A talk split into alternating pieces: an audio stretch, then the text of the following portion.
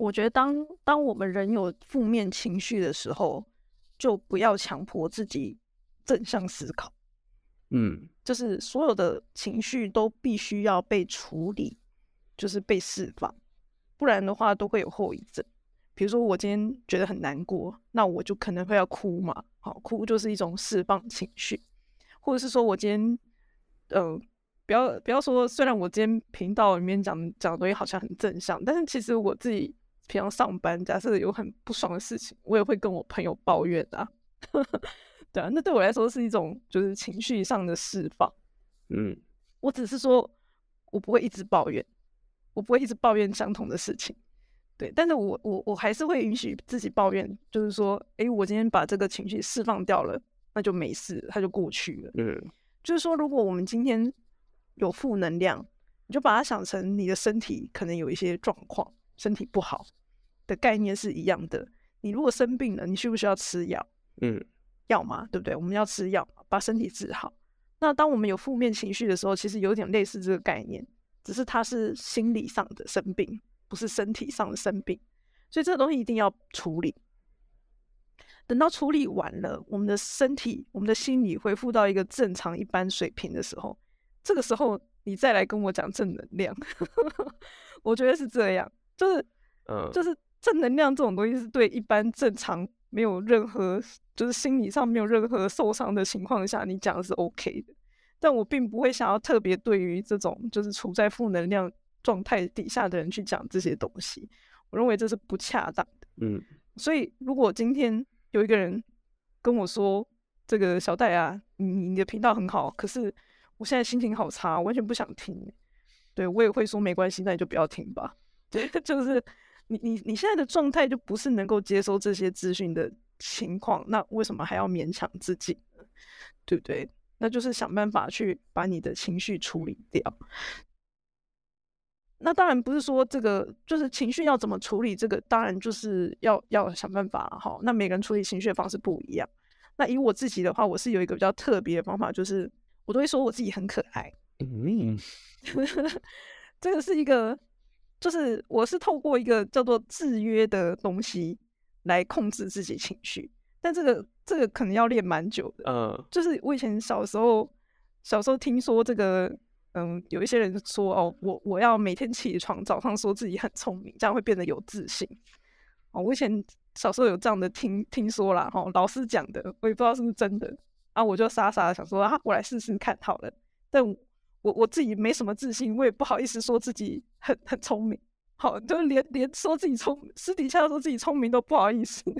哎，所以我说啊，不然我说自己很可爱好了，可爱就是王道嘛，对不对？哎，所以说自己很可爱，我希望我自己是一个可爱的人，所以我就每天说自己很可爱，每天说自己很可爱。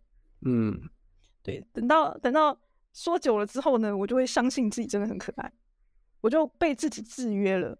自己制约的意思就是说，哦，当我在讲这件事情的时候呢，我要让我的情绪的当下是好的，是开心的，所以呢，我就会把这个“我很可爱”这这个句话呢，跟开心的情绪做一个连接，就有点像我们看到一个食物好吃的食物，我们就会流口水，这个叫做制约。好，看到美味的食物，你就会想要流口水。那当我听听到说，当我想为我自己很可爱的时候，我就会变得很开心。就是我把这个东西做了一个制约的行为，那但是这个要很长很长期的一个练习啦。对，我觉得可能这个一年有点感觉，两年小成吧，可能至少我觉得有个三年以上，而且要每一天哦，就是就是你你当然偶尔偷懒没关系，可是那就是要一直长期不断的去做，你才能到达达成这样的一个效果。对，所以又回到前面讲的那个自律，对不对？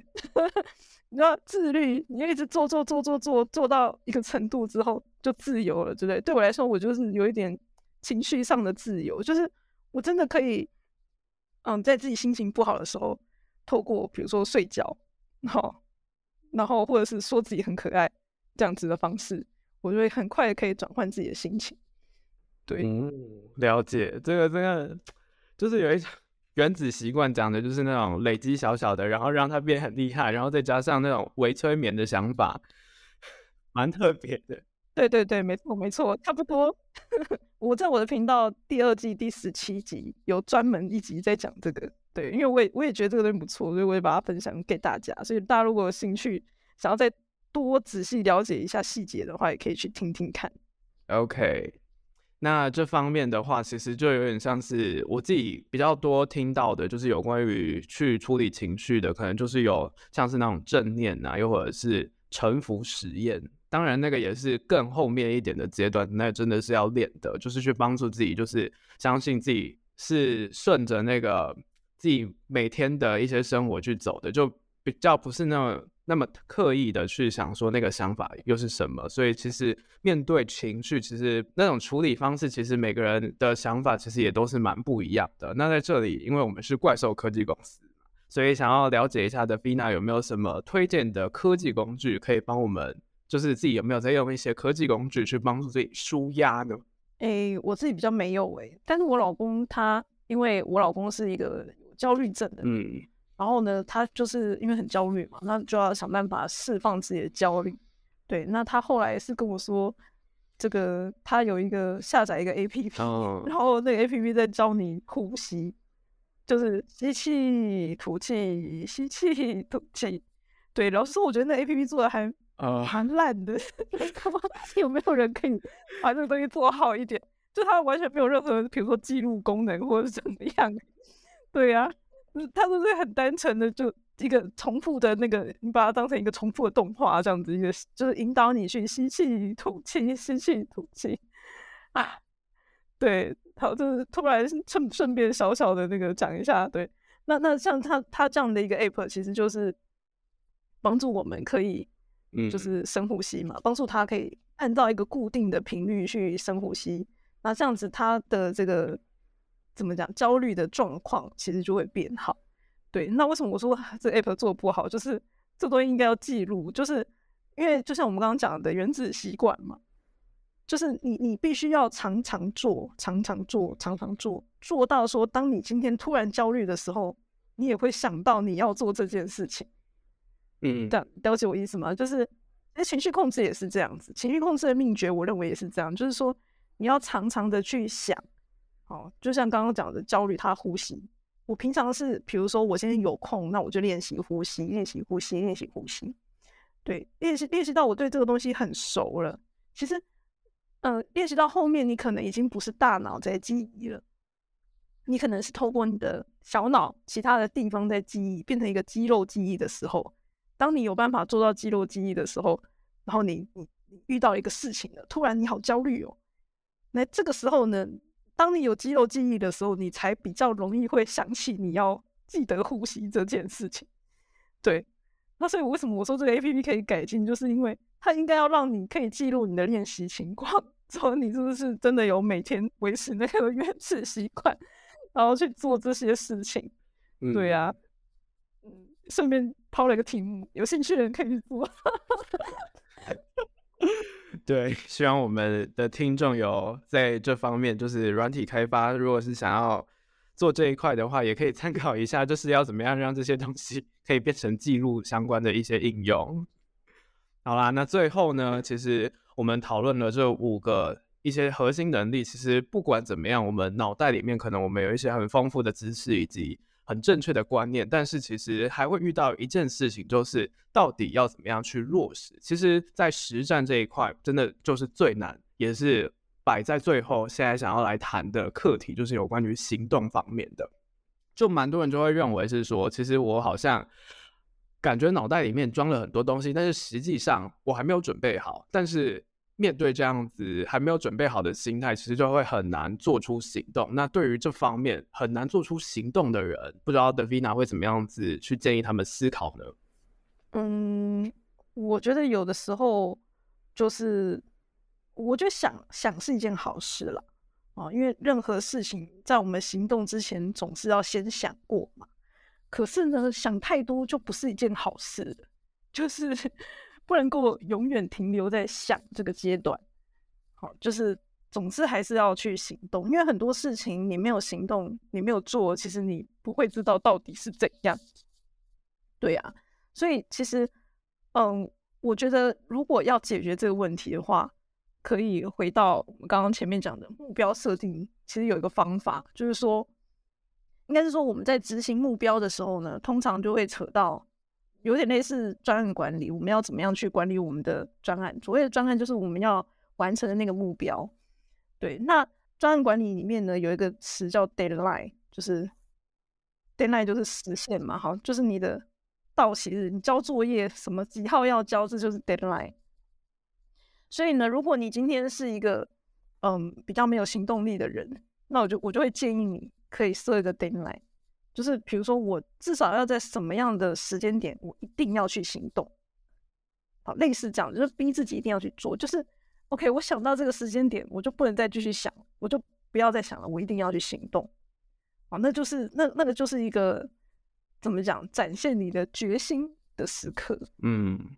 就是如果你已经你已经下定决心说好，我要做一个有行动的人，然后呢，我今天想要做这件事情，我设定我在什么时候我就要去行动。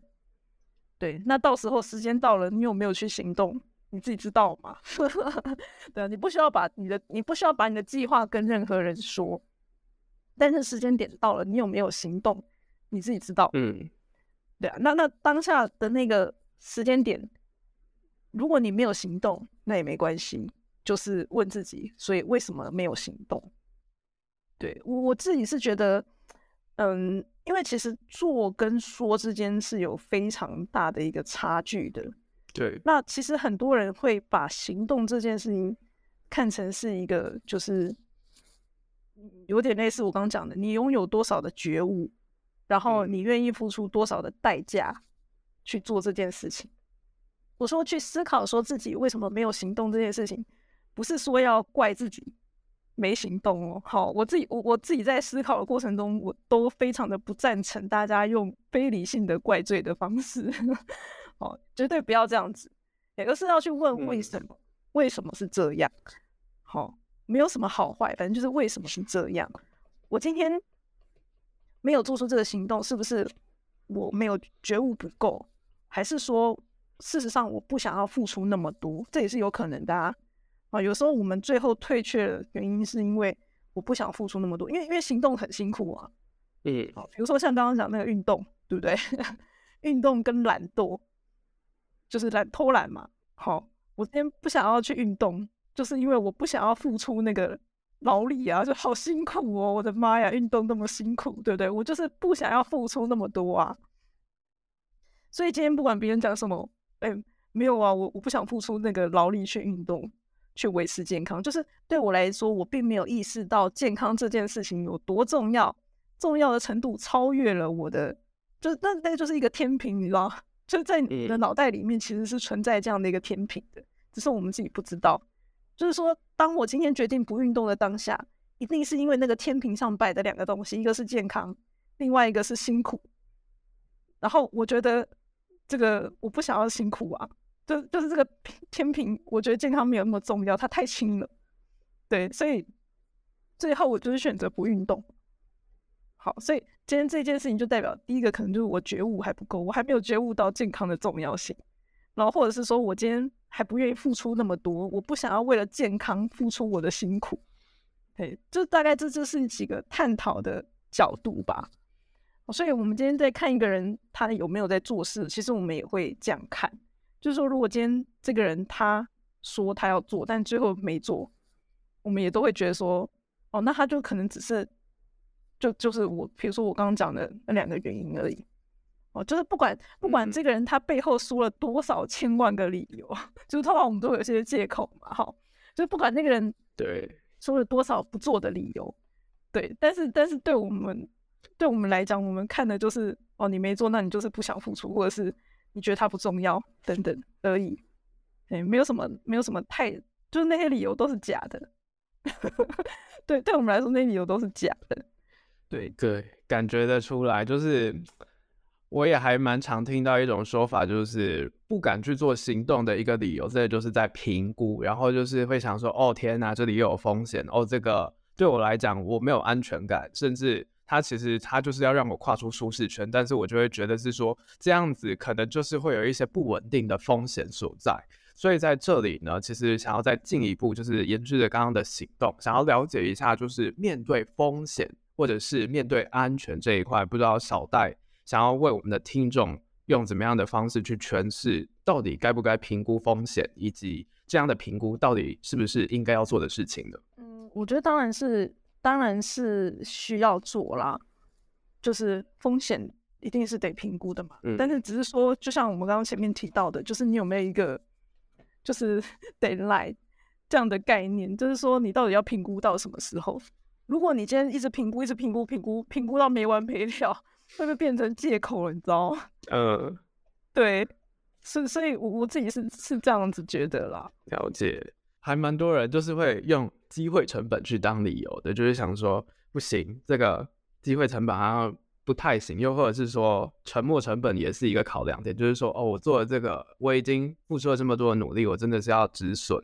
这个又是另外一个层面，就是他在行动之后，可能就是想要临时去转换跑道，这一点其实也是在风险之中想要去跟小戴再进一步讨论的，就是有关于呃，面对现在是一个风险社会的状态之下，你会怎么样子去评估沉没成本这件事情？沉没成本，老实说，我自己真的觉得很难。嗯、就是 我自己也是一个很容易受到就是沉没成本，然后就没有办法放下的这样的一个人。对，然后所以每次我遇到这样的时候呢，我老公就冷冷的回答他说：“沉没成本。”他就会回我这四个字，超无情。然后我就会觉得我，我就会觉得我脸被打。对，为什么？因为我知道这个东西啊，但我做不到嘛。对，不对，他这样提醒我的时候，我就觉得我被打了，哇，好痛！然后我就会乖乖的，好啦，好啦，好啦，然后就就就是 放弃这样子，就是拉长。Uh, 对，所以我觉得有时候这没办法，可能就也是要别人，就是你要需要有人点你，对，需要点有人点你吧。有时候真是没办法，就是人性嘛，人性就是如此。嗯，对啊，或者是说，如果真的要自立自强，靠自己，那我真的只能觉得，那就是像刚刚讲的，再设一个 deadline 吧。deadline 万用工具啊，就是这这些这些什么目标设定啊、专案管理啊这些东西、这些概念啊，其实它大家不要把它想的多么的复杂，它其实就是工具，嗯，可以帮助我们生活处理一些问题的工具而已。对，那所以像刚刚的这个 deadline 概念，也许也是一个方式吧，就是至少沉默，那你要沉默到什么时候，我们就设个 deadline 嘛，对啊。或者是说，有的时候我再讲另外一个，就是说，有时候我是比较，嗯、呃，因为我我自己的个性是比较随缘型的，好，就是有一些事情，如果觉得不要勉强，那就不会去勉强，哦，就是有的时候是这样子。那所以有的时候是，嗯、呃，有一些东西啦，假设我并没有真的那么的非要不可，是这种情况，嗯，但是呢，我就有点介于想要又不想要之间，因为都有想要的理由跟不想要的理由嘛，哈。比如说这个买一个很贵的东西好了，对不对？我们总是会有想买跟不想买的理由嘛。不想买就是贵嘛，哈，对。那那像这种时候呢，我可能会采取的方式就是随缘的方式，哦，就是呢，我今天设一些条件，啊，比如说这个，嗯，假设啦，我说我我今天想要买这个东西，那那可是我现在没钱，好，那我不然这样好了，我存三个月的钱，那看我三个月存不存到这个钱，或者是怎么样。就是我会设一个条件，在在前面设一个条件，有点类似 deadline 的加强版。嗯，就是有时间只是单纯时间嘛，啊，但是我除了时间之外，还设了一些条件。然后那个条件呢，可能也是不确定的，就是会不会达成是不确定的这样的一个状况。然后我就等，反正我就等着时间到，然后时间到达成了，我就我就执行；没达成，我就不执行。好，类似这样子。就是一个比较随缘的态度，这也是一个方法，因为难以抉择嘛。哎，其实其实真的人生好难的，很多事情都很难很难决定的。我从以前念书的时候，我常常就是跟我朋友，就是比如说出去逛街或干嘛之类的，要不要买，我就跟他猜拳，我就直接跟他猜拳说要买不买哦。我跟你猜拳，你是买，我是不买，我们直接猜拳决定吧。对啊，对啊，就交给老天爷啊。而且而且我。我的哲学就是，我只要一旦猜拳决定的结果，我就是会遵守。嗯，我不会在那边，就是还还还在那边，哎呦，还到底要不要再犹豫什么这样子？对，我不会这样子，对，我就直接很果断的设一个条件，然后达成这个条件的结果，那那个条那个东西本身也是个几率嘛。嗯，好，看看几率来决定我今天要做什么。有时候我是这样。我自己也是，就是有时候真的是选择障碍的时候，真的就是哎，就算了，就是请别人决定吧，就直接这样子的。所以以前人家说什么选择那个午餐要吃什么，应该要做那个轮盘，对不对？就是 直接不是设备标，嗯，对不对？直接选，直接让他 random，然后看哪一个中就吃哪一个好了。对啊，因为这样子这样比较不用动脑筋啊，对，这是这是一个比较轻松的方式。其实我在那个猜拳也是这个概念，就是你这边烦恼，说句老实话，烦恼有用吗？嗯，很多时候烦恼是没有用的，就是你那边烦恼到底要吃什么是没有意义的。对，反正我们重点只知道吃饱。对，对啊，所以那边浪费时间想这个，这个是这就是浪费时间啊。好，所以所以就会用一些比较简单的方式去做决定。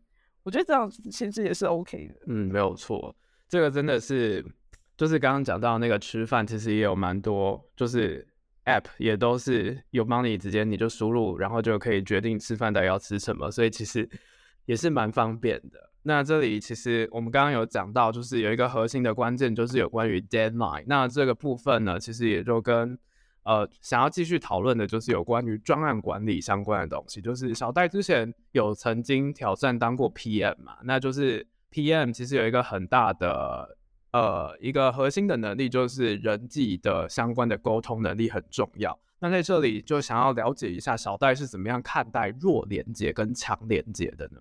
会怎么样去认定弱连接带给我们的作用？弱连接跟强连接哦，我觉得弱连接就是怎么讲呢？就开心就好了。有有一些人是有一些人说要建立弱连接的原因，是因为就是啊，通常强连接就是你的同事嘛。那你的同事其实某种程度他也是你的竞争对手，嗯，然后所以呢，这个。在美好的传说底下，他们就会说：“那你未来的公司可能会介绍你公司的都是那些弱连结的公司。”对，但很不幸，这件事情并没有发生在我身上。哦，所以呢，我只能说，就是我我觉得我已经花蛮多的时间去建立弱连结了，但是呢，我我觉得我得到的好好的工作，其实都不是弱连结来的。对，但但也不能说是强连接啊，反正总总而言之都是跟以前可能工作一曾经共事过的同事有关，嗯，所获得的。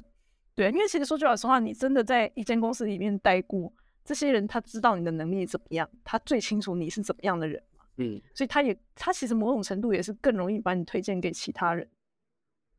对啊，那反而是若连接在这个社群当中，可能大家只是大概知道你而已。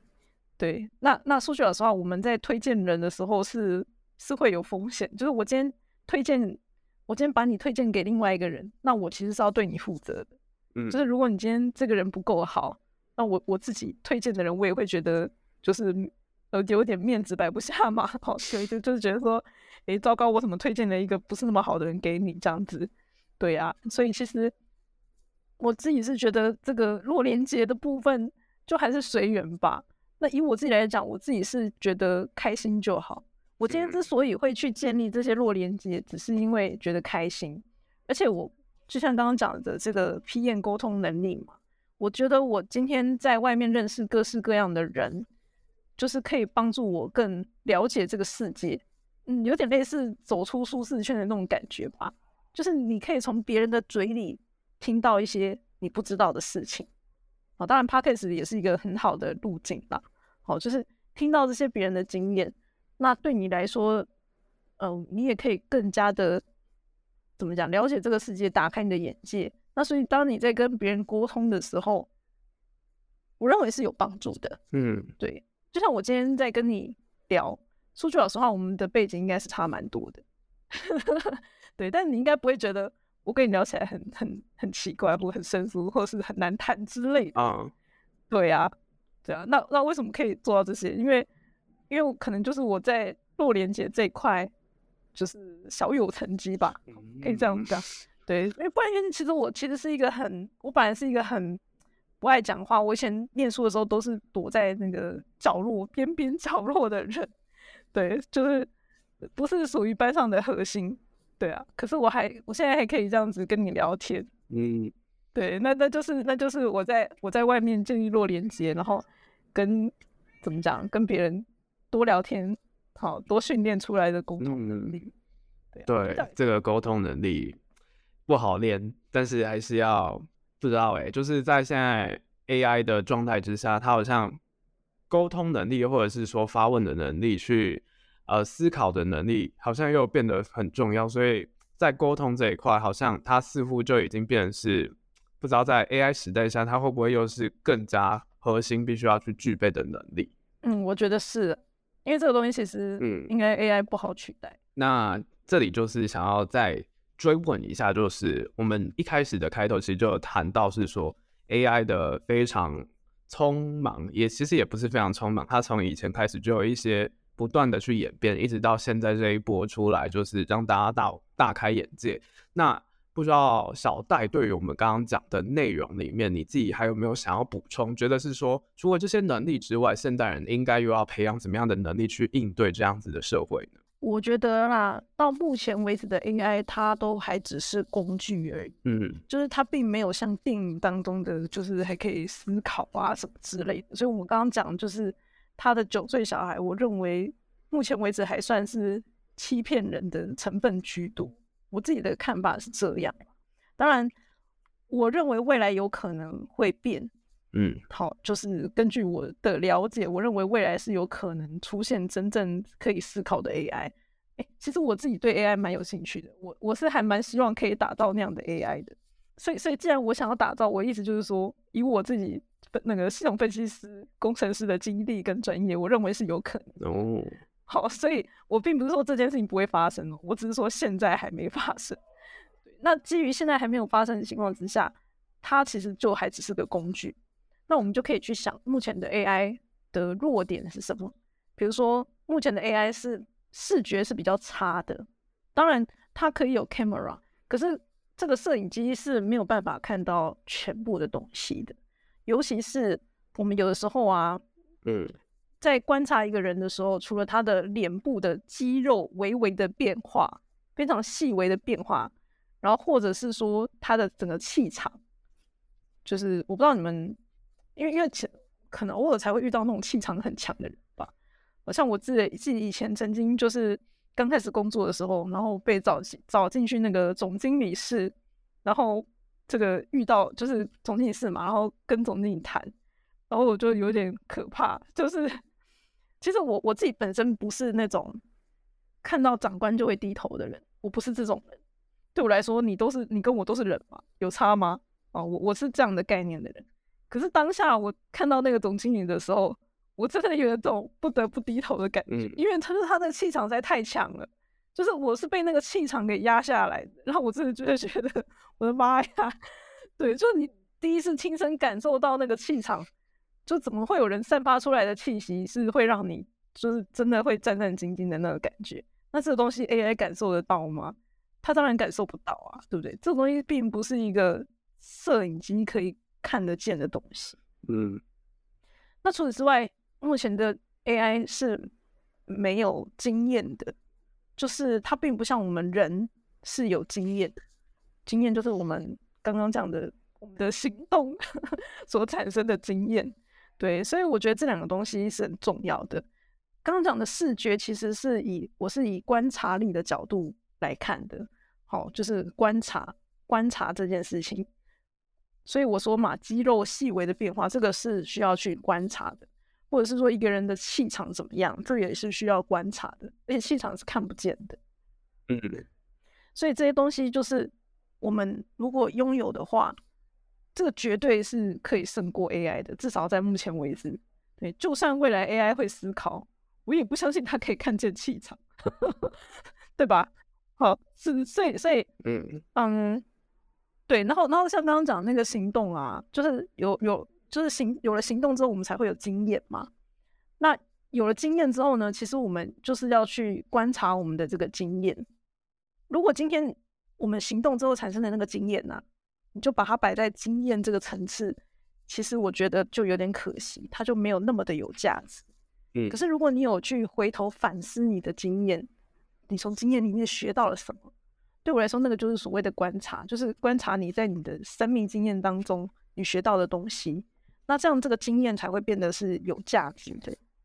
那那我觉得这个这样子一连串的过程，这个是目前的 AI 没有的没有的东西。我觉得也是呃，我们目前可以赢过 AI 的一个点。像我前面分享说，我在高中的时候就说哦，我觉得因果逻辑很重要，平衡很重要。嗯，为什么我会知道这些事情？其实是就是透过观察而来的。因为我以前很所谓平衡很重要，是因为我我小时候的自然科很好，好，所以呢，我就是在观察，就是所谓的世界万物。哦，因为佛教嘛，世界万物，然后观察这些生命啊，这些树啊等等之类的。我得到的一个结论就是平衡很重要，嘿，所以我才会把这个东西当成我的信念，然后我们不断的去执行它，执行了这么多年，应该有超过二十年了。对，我自己是觉得我，我我还是认为它是我的信念，就是我一点都没有想要把它改变。那那像这样的东西，就是我观察经验而来的东西嘛，那 AI 是不会拥有这些东西的，嗯，对不对？所以。我觉得就两个吧，一个就是观察力，好，另外一个就是经验。然后就是我们要透过行动去取得经验，然后行动之后，呃，有了经验之后，我们再去观察这些经验。那观察这些经验的过程中，其实我们就会产生自己的一些洞见或者见解。好，就像我讲的，诶，我得到的原则就是这两个，那就是我的洞见跟见解嘛。对啊，那这个东西就是。这个东西就是 AI 完全无法取代的东西。嗯，真的就是像是刚刚讲的那个微表情，其实也就是必须要透过人生的阅历才能体会出来的东西。啊，这点真的 是啊，难，我的都很难。真的，对，所以这个真的也是，就是如果 AI 真的是可以做到这一块的话，但是基本上也是非常的难。就是我自己其实之前我也有在。就是在思考，就是说 AI 它到底可以，我们到底有什么样的能力是没有办法被 AI 取代的这一点的时候，其实也就有思考，就是说那些背后的一些文化脉络，或者是基本上根据不同的国家设计出来，他们喂出来机器学习里面投入的那些东西，基本上也都不会一样啊。就是美国的东西是搬到台湾来，基本上也是没有办法的。所以我自己还是觉得是说这种。比较需要去观察，然后是会根据不同国家有不一样的状况的这种东西，这也是蛮难去呃让 AI 去做的。那这也就是大家必须要去获得的经验。对啊，因为其实文化也是算是人，就是人不断的，就是每文化是一个集体群体行动的结果。嗯，对啊，它就会形成一个文化。对那所以因为这东西就是太抽象了。所以 AI 其实是很难去学习，然后去取代的。那最后呢，其实就是还是想要回归到我们节目有一个很大的宗旨，就是希望透过不一样的方式，又或者是跨领域的视野去看待不同的科技对于我们个人到底可以带来什么样的作用，又或者是这些科技公司他们背后对于个人而言又会带来怎么样的影响。那我们就观察到一点，就是创新这个能力。似乎是非常重要的，但是基本上对于创新这个词来讲呢，戏骨有流传一句话，就是说，其实创新这件事情，基本上很多人都有想过了，在戏谷有非常多人都有想过这样子的概念了。那不知道小戴对于创新这样子的词，你自己是怎么样子去诠释它的？你会怎么样子去跟别人分享，就是有关于创新的意义的？如果是针对创新的意义本身。那我的回答其实就还蛮教科书的，就是哦，因为因为是这样子的啦，我们每一个人都会有所谓的认知边界。嗯、认知边界的意思就是说，我知道的跟我不知道的中间有一个虚拟隐藏的线，这个东西叫做认知边界。嗯、每个人都有这样的一个边界。那呢，我们全体的人类也有这样的一个边界存在。嗯，好，这样这样可以理解吗？就是你本来是一个人，然后放大到整体的人类，也会有一个认知边界存在。好，那所谓的创新呢，其实就是去突破全体人类的这个认知边界。就是所谓的创新。嗯，比如说在 iPhone 问世之前，大家没有想过说这个原来手机可以这样用，对不对？全体人类都没有想过这件事情。所以当它出现的时候，哦，大家才说哦，原来是这样子啊。好，所以它就扩张了整个所有人类社会的一个认知边界。那这个就是我认为创新的定义。其实应该也不是我认为啊，就是至少我学过的知识告诉我是这个样子的。对，而且这个东西其实它就是所谓的科学的目的。嗯，就是大家为什么要去做科学、做研究、写论文？为什么要做这件事情？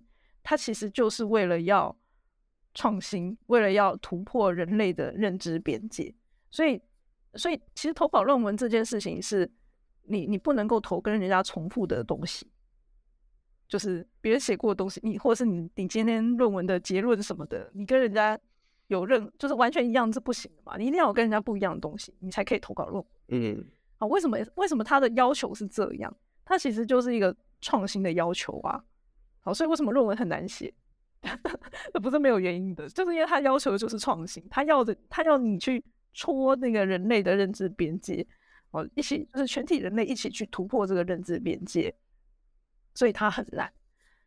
那那可是，在它是一个科学嘛？好，这个我刚刚讲它是一个科学的目的。那我们就回想我们小时候学过什么是科学，嗯，就是如何做科学。在科学方法里面，我们就是观察，然后跟实验嘛，对不对？做观察，做实验。那这个是不是其实就又回应到我刚刚讲的？怎么样去超越 AI，对不对？我讲的其实就是观察嘛，观察力嘛。然后实验的话，其实就是行动力呀，就是你真的去做的那个行动。那那其实某种程度，它就是我们的实验。我们有了行动，有了经验之后，然后呢，我们再用这个经验去反思，说，哎，我们学到了什么？好，那那这样的一个过程，其实它就是符合我们科学在做的事情。那只是说，我们一般人在做的时候，它是突破我们个人自己的一个认知边界，嗯，对不对？就是我从来没做过嘛，那所以我去反思，然后我去去思考这些整件事情，它是突破我们个人的认知边界。那所以呢，如果你把它放大到全人类的时候，你就是做到创新的事情。所以从这样子听起来，我不知道大家有没有发现一件事情，就是如果你今天要做到创新，其实你要做的第一件事情是。你要先把你的认知边界，至少在某一个领域上去贴近全人类的认知边界。好，就是你要先，比如说我今天是嗯软体开发的专家，好了，举例，好，那至少我懂软体这个领域，我要非常非常的懂，非常非常的了解，我了解的程度要几乎等于全人类了解的程度。好，那么接下来呢，我要做的事情就是突破我自己的认知边界。因为我已经超级了解了嘛，我了解的程度跟人类是一样的嘛，所以当我突破自己认知边界的同时，也代表全体人类的认知边界被突破了。嗯，那我做的事情其实就是创新。嗯，所以要创新，知识还是要有的。就你不能说你完全不晓得目前这个世界到底是怎么样，人类发展的是怎么样，你完全不晓得。然后你做了一个你自己觉得很酷很棒的事情，我说哎。欸我这是创新，结果后来拿出去之后，发现哎，早就别人都已经做了啊。嗯，哎，这种事情也是常有的。哎，所以前提先决条件就是你的知识水平一定要至少在某一个领域然后。我们不是全知全能，不可能什么都会。至少在某一个领域，你要能够有办法贴近这个人类大家所知道的。在这种情况之下，你要做的就是做好你自己。好，就是你你想办法突破自己的认知边界。因为你已经跟全体人类一样嘛，所以你的一小步就等于人类的一大步啊，大概是这样的一个概念。嗯，对啊，了解。这样听起来有没有变得很简单？就是还是要透过从人类全人类的自有认知里面再去直接再去突破的那种感觉。对，那当然你说突破认知边界有了创新之后能不能赚钱是另外一回事啦，就是因为。赚钱有这个赚钱自己的一个逻辑嘛，哦、嗯，就是如何获得财富有他自己的一个逻辑存在，所以突破认知边界有了创新，你就把它想成发论文好了，哦，因为我刚讲了嘛，发论文就是某种程度是一种创新，那你发论文不代表你可以赚钱啊，对不对？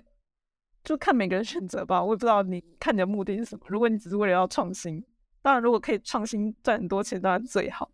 对，那那只是说赚钱有他自己的逻辑，我们也必须要去去遵守。比如说产品设计的逻辑是什么，我们就要去搞懂它，我们才有可能赚钱。就类似这样。嗯，这个真的就是，其实刚刚讲到的跨越那个边界，其实就让我从另外一个角度去想，就是想到之前哥白尼跟伽利略的那一段过程，就是一开始托勒密其实他的所谓的地心说，其实一开始的人都是相信这样子的论点，是直到后面哥白尼的观察，然后伽利略的一些佐证之后呢，才发现是说，其实原来我们认知到的世界其实并不是这样子。那其实。回到现在的这个世界来讲，其实也是很类似的道理，就是我们不断的去求新求知，很重要的一点，这就是必须要去认识这个世界长成什么样子，然后还有我们在既有的这一段过程之中，我们在有限的岁月当中，我们到底可以为这个世界带来什么，然后我们在这一生当中又想要留下什么，其实这都是很重要的概念，也是很值得大家去思考，在这个人生当中。哎，应该要怎么样去过好自己的一生？这样子的想法，我觉得今天讲的很多内容就是很很大。那老实说，我在我的 podcast 里面不敢一次讲那么多，因为就是怕会觉得让大家负担很重。对，那我觉得今天聊的东西都很很大，然后很深，但我相信大家也可以感觉得出来，它其实一切都是有关联性的，好，而不是这么的独立各自的一个东西。对，那我也想要勉励大家，就是说。就像刚刚前面聊到的那个原子习惯，就是大家不要听完这一集之后就觉得哦，天哪，人生好难哦，就是觉得就是什么东西都都很难，然后都都要很久。对，没错。但是就是你只要保持一个原子习惯，就是你从现在开始，然后开始慢慢做，慢慢做，慢慢做。那你也不用去想你的终点在哪里，不用去想说我什么时候才可以。这个厨师之类的，不用去想，不用问，而你就慢慢做。那总有一天你回头看的时候，你就会发现，其实你已经走很远，就是你已经可以做到不少啊。因为其实像我自己来说，我也这些东西，我也不是说每一个我都是很快都可以达成，不是的，没有一个东西有办法那么快。嗯，我也都是慢慢做，慢慢做，慢慢。包括像要什么沟通能力啊。对啊，这个这个也是我可能也至少花了三年以上的时间去训练，就是慢慢做。我也去，我也没有去特别想那个时间的问题，我只是知道说我要这样做，我想要训练这个能力，然后我去做了，就是去行动。哦，所以行动很重要，因为有行动才能去累积这些经验，然后一直不断的做做做做做。对，那做久了之后，哎，你就回头看啊，当你走过的时候，你就会发现其实也没什么嘛。因为你已经走过了，所以只要只要你能够养成一个嗯，这个良好的习惯嘛，又回到纪律，但没有到纪，我自己觉得没有到纪律那么夸张，就是没有真的难到那么夸张，只是说我们就是要记得偶尔要去反思一下，能够多反思当然是最好，然后多想一下，多用点脑袋就可以了。对，因为很多人其实是完全不想的哦，我不是对。我不是想要批评任何人，因为不想也是一个幸福。说句老实话，对，但是那就是可能在某些时候，你遇到困境，可能你过去都没想过，突然要想就很难，就是这样。比如说你的目标，对不对？你的人生目标，突然要你想，你觉得好难哦，对吗？但我们时间还很长，我们可以慢慢想，慢慢来。嗯，那现在处于这样子，就是 AI 其实会在未来越来越多，然后甚至可能之后。所有的东西都会挂上 AI 的这样子的年代，我们很大必须要去具备，也是我们不可或缺的能力。真的就是到底要怎么样去回归原点？我们要怎么样去提出问题？然后要怎么样去去促进对话？这样子的方式，其实真的在现在的一个社会当中，它是一个必要而且是非常重要的能力。因为这些东西真的就是必须要去由人来去进行的。所以今天真的非常的开心，可以邀请到。这方面非常厉害，真的。我其实从踏入 Podcast 界来讲，我听的第三个节目就是小戴的节目，我真的是觉得这个节目 非常的棒，所以也推荐给大家。用逻辑改变世界。那今天也很开心可以跟 Davina 来讨论这么多有关于不管是科技啊、AI 啊，又或者是对于这些想法相关的一些话题。那我们今天的特别节目就到这里告一段落啦。我是王正浩，好，我是 Davina，大家拜拜，拜拜。